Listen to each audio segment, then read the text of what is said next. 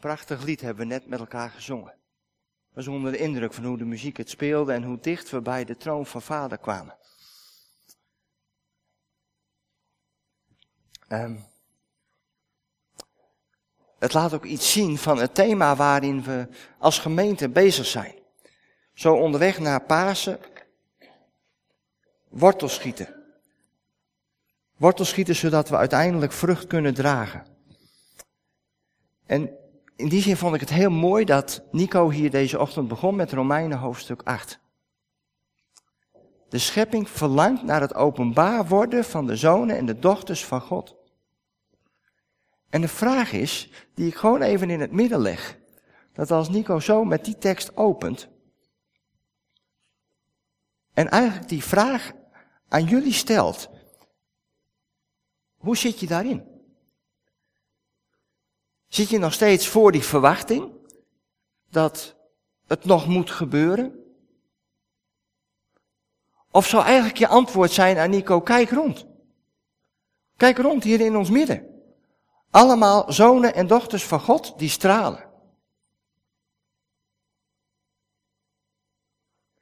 Zaten jullie meer aan de ene kant? Of zaten jullie meer aan die laatste kant?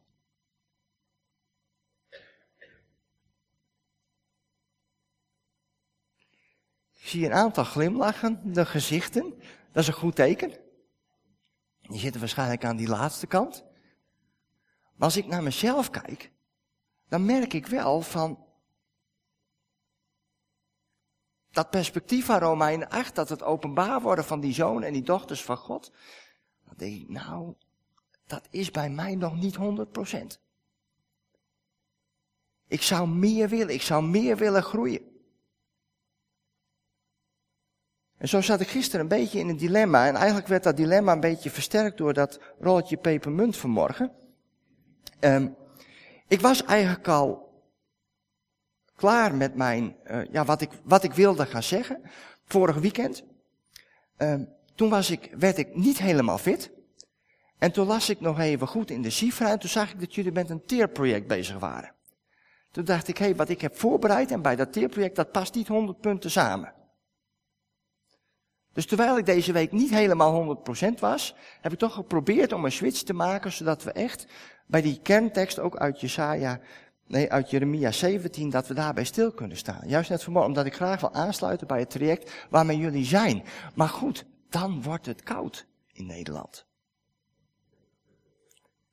En dan gaat het vriezen. En dan komt er ijs in de sloten. En dan begint het bij mij aan alle kanten te kriebelen. Want dan moet ik even schaatsen. Ik heb uh, jaren intensief wedstrijd geschaatst, dus ik moest eigenlijk wel even op het ijs. Maar ik moest eigenlijk ook nog wat aan deze samenkomst doen. En toen was het net alsof God tegen mij zei, wie moet op zondagochtend werken? Wie moet op zondagochtend aan de gang? Ben ik dat als spreker of zijn jullie dat als gemeente? En het antwoord was heel bevrijdend voor mij. Het antwoord was namelijk dat jullie aan het werk mochten deze ochtend. En dat ik gerust gisteren even kon schaatsen. En dat heb ik ook gedaan. Gelukkig is het nog redelijk op tijd donker, dus je hebt dan nog de hele avond. En ik was vanmorgen vroeg wakker, ik had de hele ochtend nog. Dus geen zorgen over de voorbereiding. Maar terwijl ik aan het schaatsen was, was er als het ware weer God die mij iets prachtigs liet zien. Iets prachtigs wat ik hoop dat ook realiteit wordt voor jullie en voor mij in ons leven. Want wat gebeurt er als Jezus over het water komt terwijl de discipelen in die storm in dat bootje zitten?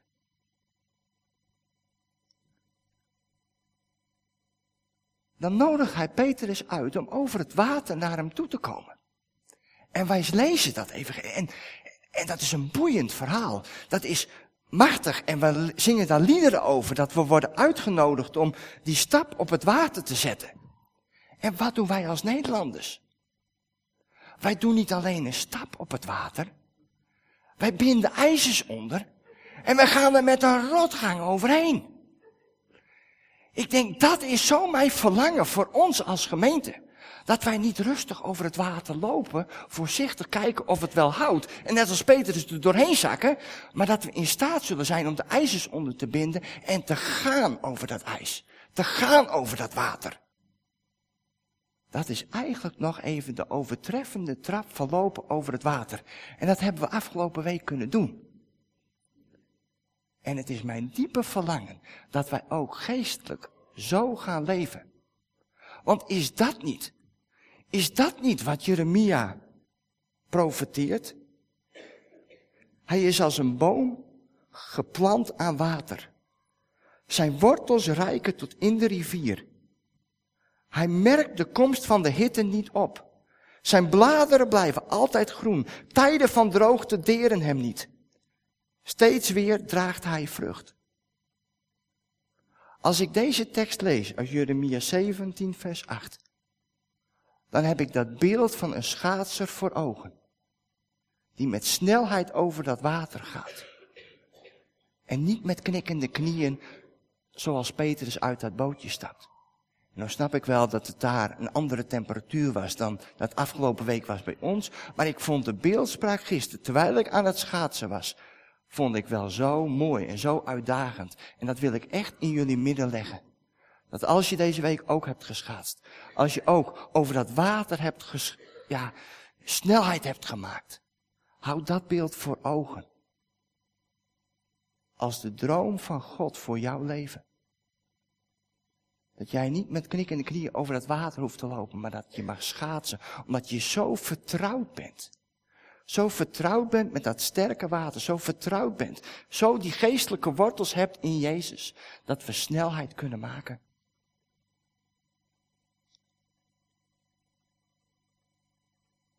En ja, dan nu die pepermuntjes. Toen ik afscheid nam in, uh, in Veendam,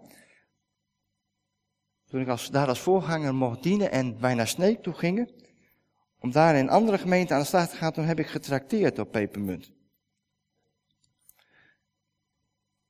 Want ik wou eindelijk wel eens een keer meemaken dat ik ook een pepermuntje mocht nemen tijdens de preek.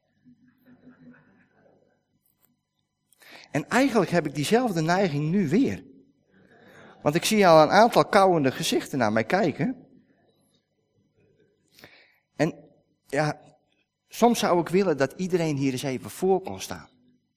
Om eens even zo de zaal in te kijken, wat je allemaal meemaakt. Het is echt verbazingwekkend. Je ziet mensen kauwen, je ziet mensen gapen. Je ziet mensen met hele andere dingen soms bezig. Maar soms zie je ook de volledige aandacht en volledig dat je merkt als het ware dat de geest door de rijen gaat en dat er iets gebeurt. En eigenlijk is dat telkens de zoektocht van een spreker als je ervoor zit van waar beweegt de geest? Wat wil hij zeggen? Wat wil hij doen? Hoe wil hij ons met elkaar een stap dichter bij de troon van vader brengen? En als Pepermunt daarbij helpt, moet u het vooral doen. Als Pepermunt niet helpt, zou ik het nalaten. Maar goed, het is wel leuk om ook daarin even op tijd te komen.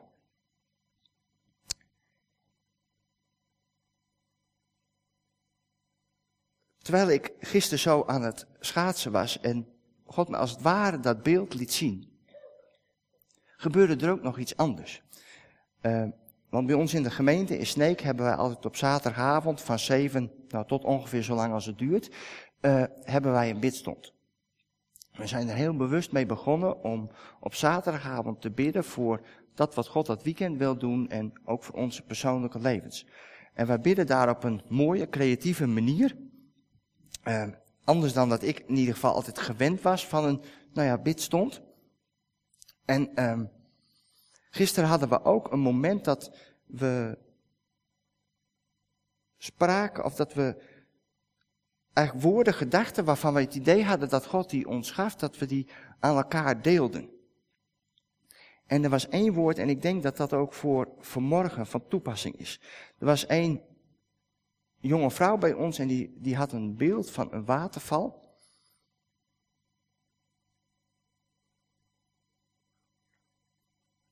En de persoon in dat verhaal, die, die, die ging met die waterval mee. Die viel met die waterval naar beneden. En die viel daar in het diepe. En terwijl ze daar in het diepe ja, lag, moest ze leren zwemmen. En terwijl ze moest leren zwemmen en uiteindelijk de kant bereikte, ja, was daar zo dat woord van, als we nadenken over die boom geplant aan water, zijn wortels reiken tot in de rivier. Hij merkt de komst van de hitte niet op. Zijn bladeren blijven altijd groen. Tijden van droogte deren hem niet.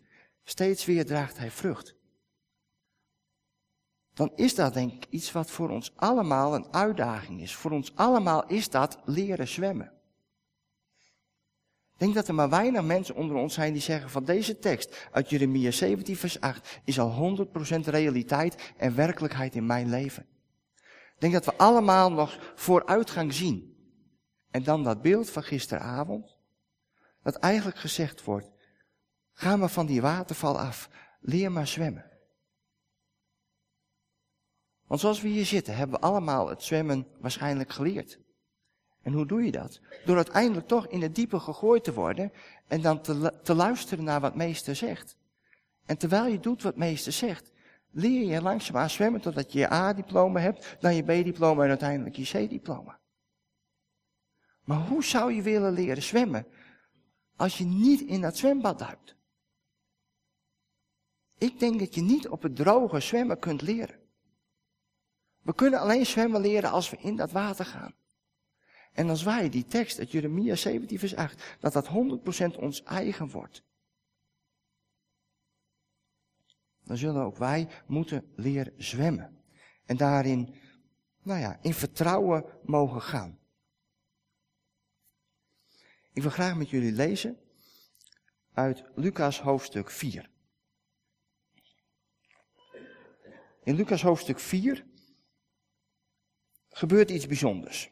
Allereerst wordt Jezus op de proef gesteld door aan het begin van zijn bediening, maar eigenlijk direct na dat hij op de proef is gesteld, begint zijn openbare bediening.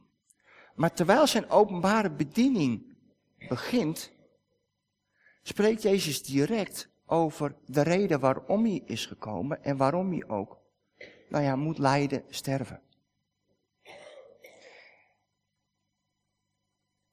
En dan zien we dat Jezus, uh, laten we Lucas hoofdstuk 4 vanaf vers 14 lezen. Dan zien we Jezus terugkomen in Nazareth, de stad waar hij was opgegroeid, waar hij thuis was. En dan gebeurt het volgende. Jezus keerde, gesterkt door de geest, terug naar Galilea. Het nieuws over hem verspreidde zich in de hele streek. Hij gaf onderricht in de synagogen en werd door allen geprezen. Hij kwam ook in Nazareth, waar hij was opgegroeid. En volgens zijn gewoonte ging hij op de Sabbat naar de synagoge. Toen hij opstond om voor te lezen, werd hem de boekrol van de profeet Jesaja overhandigd. En hij rolde hem af tot de plaats waar geschreven staat, de geest van de Heer rust op mij. Want hij heeft mij gezalfd om aan armen het goede nieuws te brengen. Hij heeft mij gezonden om aan gevangenen hun vrijlating bekend te maken en aan blinden het herstel van hun zicht, om onderdrukten hun vrijheid te geven, om een genadejaar van de Heer uit te roepen. Hij rolde de boekrol op, gaf hem weer terug aan de dienaar en ging weer zitten.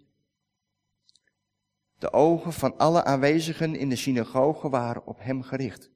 En hij zei tegen hen, Vandaag hebben jullie deze schrifttekst in vervulling horen gaan. Allen betuigden hem hun bijval en verwonderden zich over de genaderijke woorden die uit zijn mond vloeiden en zeiden, dit is toch de zoon van Jozef? Tot zover.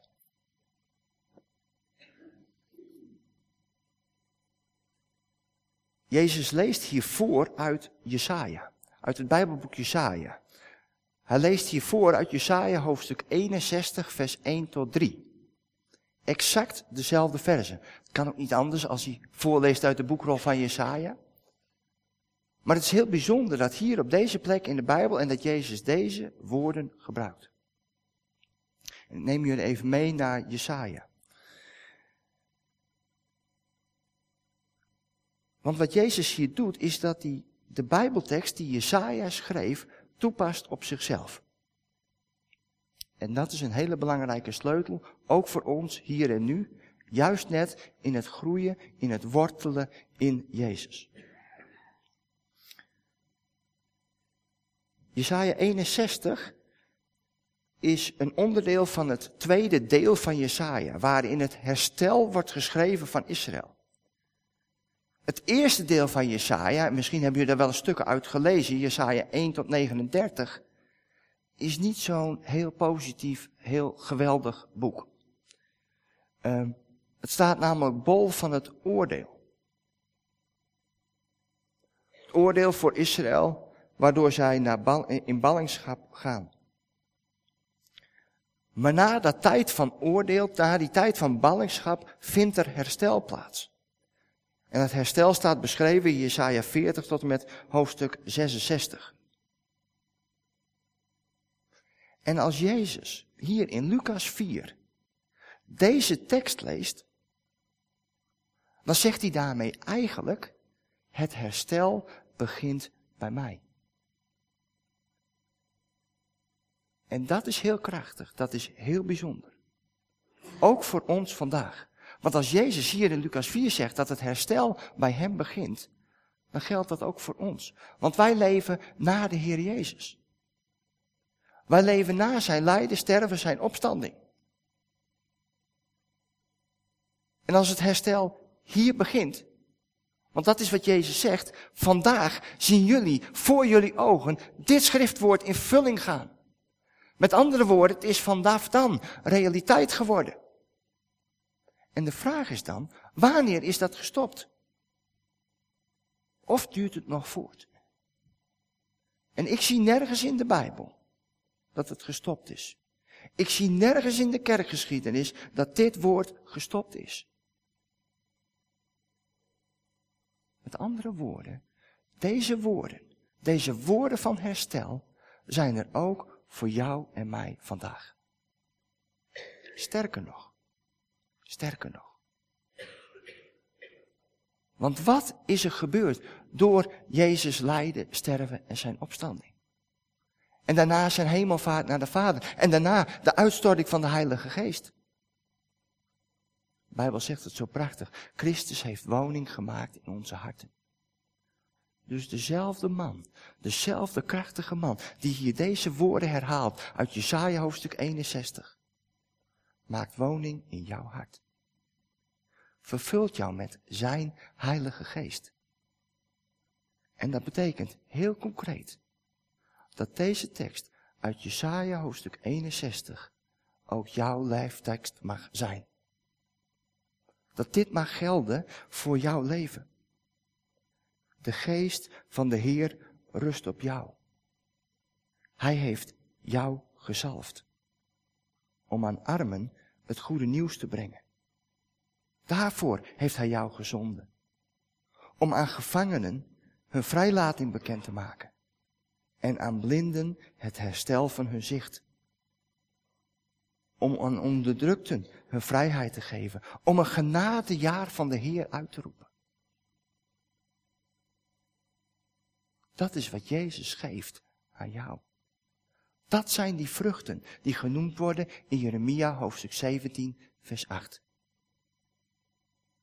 En op het moment dat je merkt, dit is nog niet 100% realiteit. Ik ben nog niet zoals die openbaarwording van die zonen en dochters van God uit Romeinen hoofdstuk 8. Dan is de uitdaging van dit 40 dagen project zo voor Pasen om dieper te wortelen.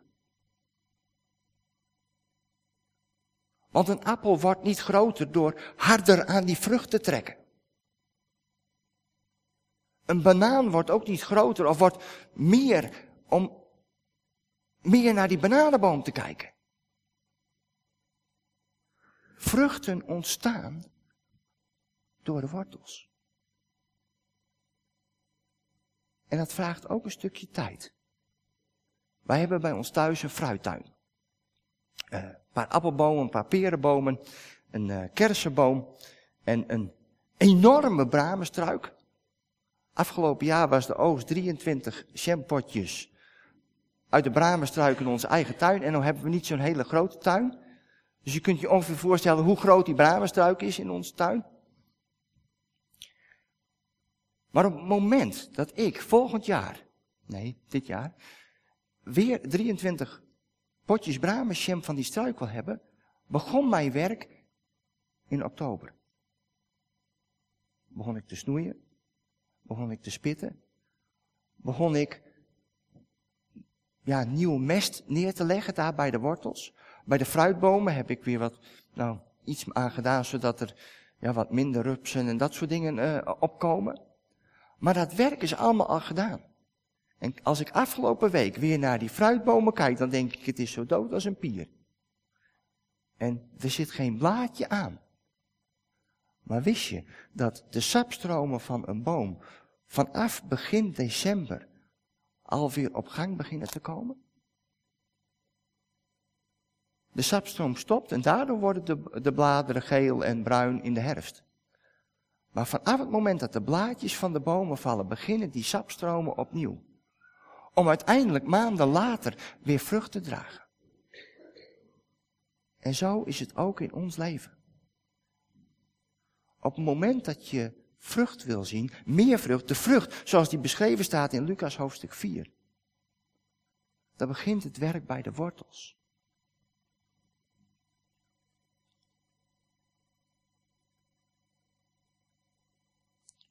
Maar de vraag is dan, hoe doe je dat? Hoe zorg je voor gezonde wortels in je eigen leven? Want Jezus is duidelijk als hij zegt, aan de vruchten ken je de boom. Jij kunt aan de vruchten in je eigen leven zien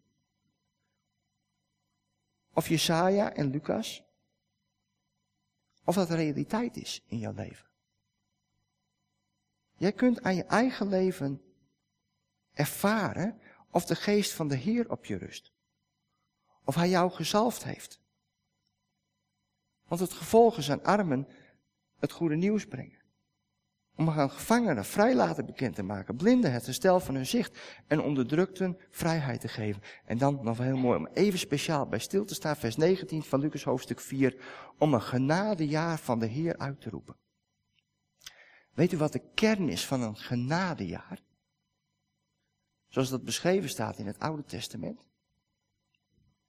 De kern van het genadejaar is dat als mensen door wat voor omstandigheden dan ook uh, hun land, hun goederen, hun vee of zelfs hun eigen vrouw en kinderen of zichzelf hadden moeten verkopen aan, om een stuk schuld te voldoen, dan werd dat in dat genadejaar, werd dat in het jubeljaar, werd dat eigenlijk weer helemaal gereset.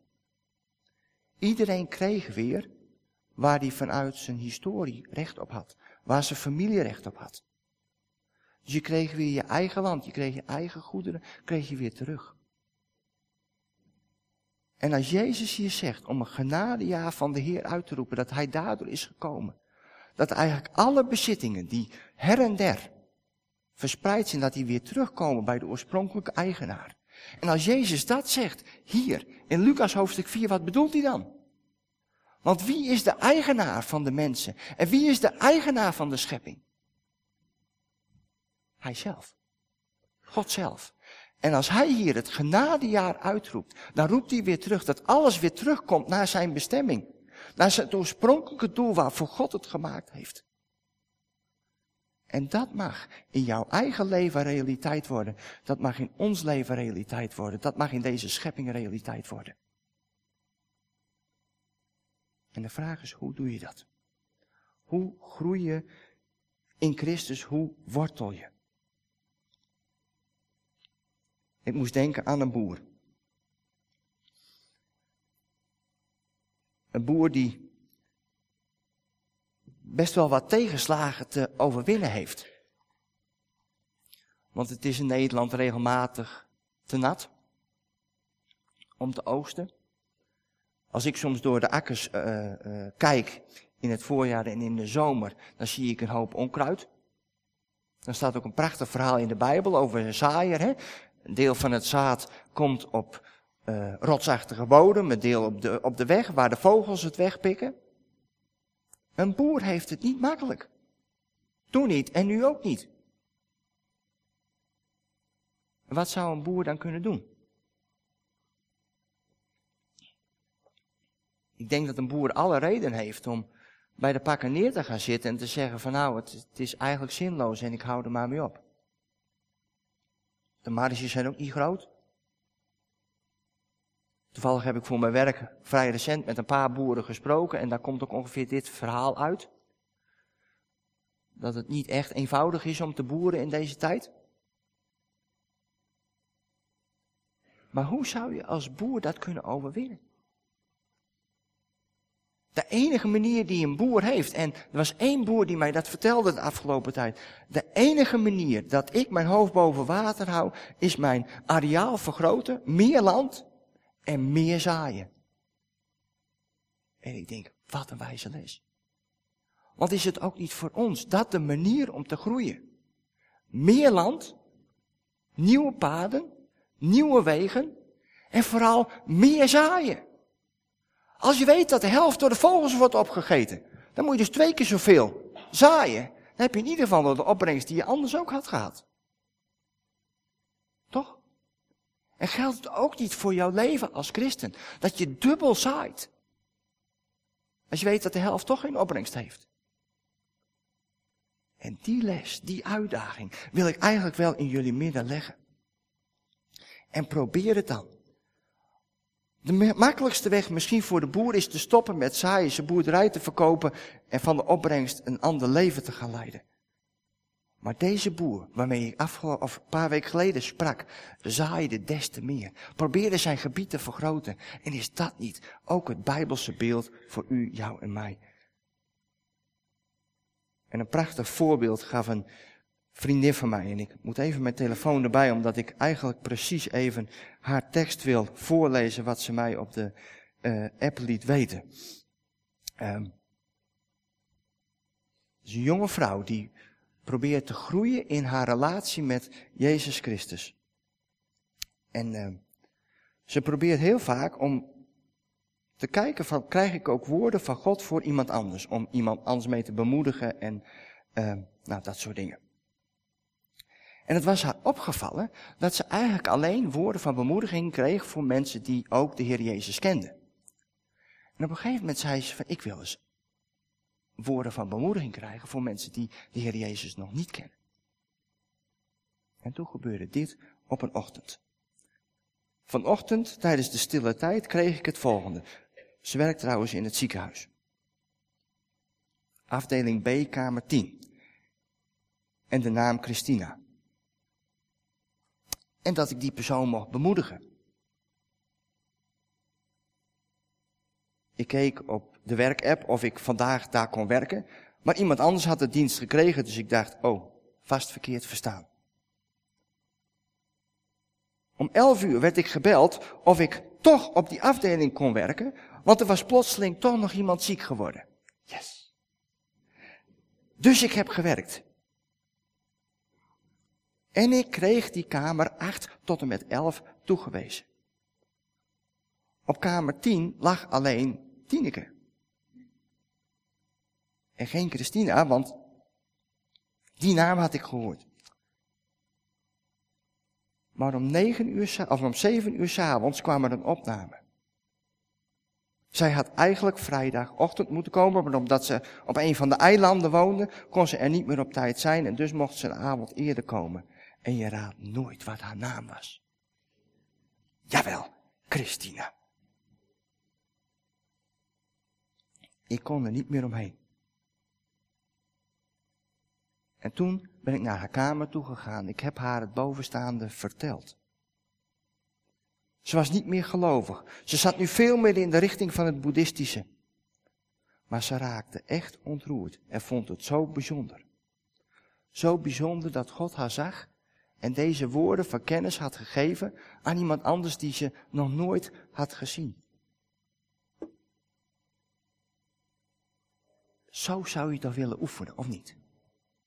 Zo zou je de nabijheid van Jezus willen ervaren. Zo wil je Hem spreken. Alleen, je hoort de aarzeling, je hoort het zoeken, je hoort, oh vast verkeerd verstaan. oh ik hoef niet te werken, dat zal wel niet voor mij zijn. Maar als dat dan uiteindelijk toch zo gebeurt, dan zie je daar de vrucht.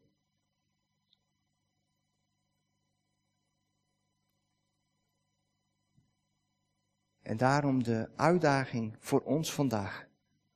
Om net zoals deze jonge vrouw maximaal te zaaien en overvloedig te zaaien. Want op het moment dat wij maximaal zaaien en overvloedig zaaien, zullen we ook groeien in ons geloof. Want door, het is geloven en werken. Het gaat hand in hand. Als wij meer vrucht willen dragen, zal er ook meer vrucht uit die wortels moeten komen.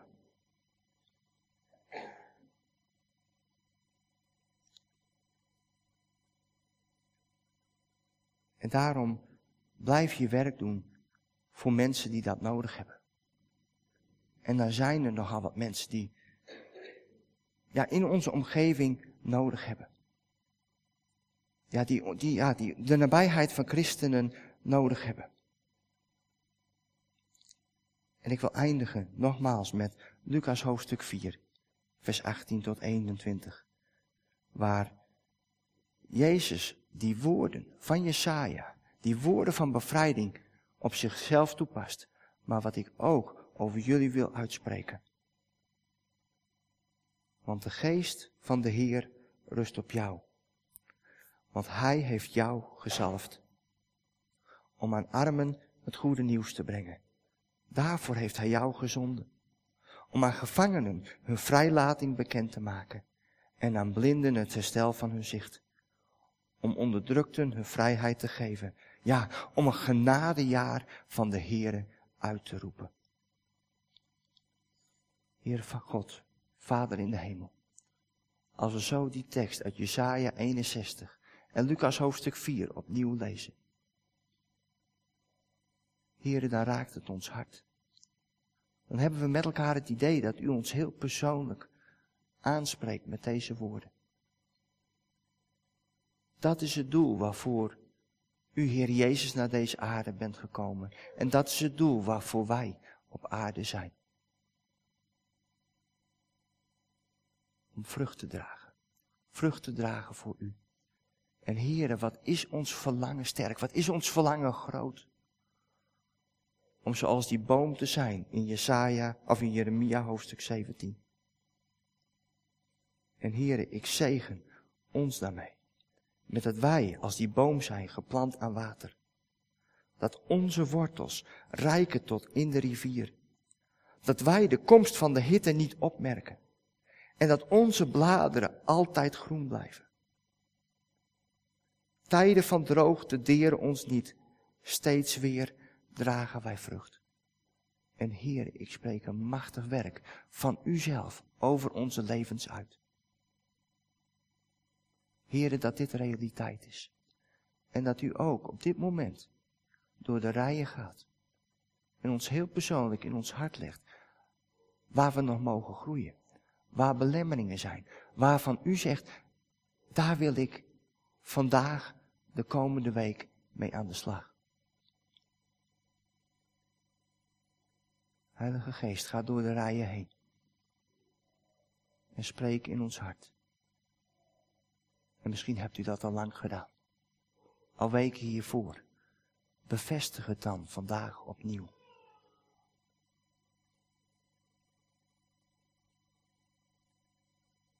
Want heren, we weten, tot in het diepst van ons wezen, dat als wij meer vrucht willen zien in ons leven, als we krachtiger willen zijn voor u, dat de oplossing ligt in dieper wortelen in u.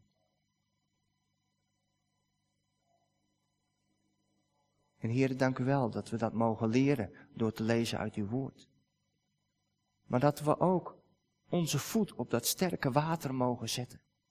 Ja, zelfs schaatsen mogen onderbinden om daar in snelheid overheen te gaan. Heren, want door praktijkervaring leren we en groeien we dieper.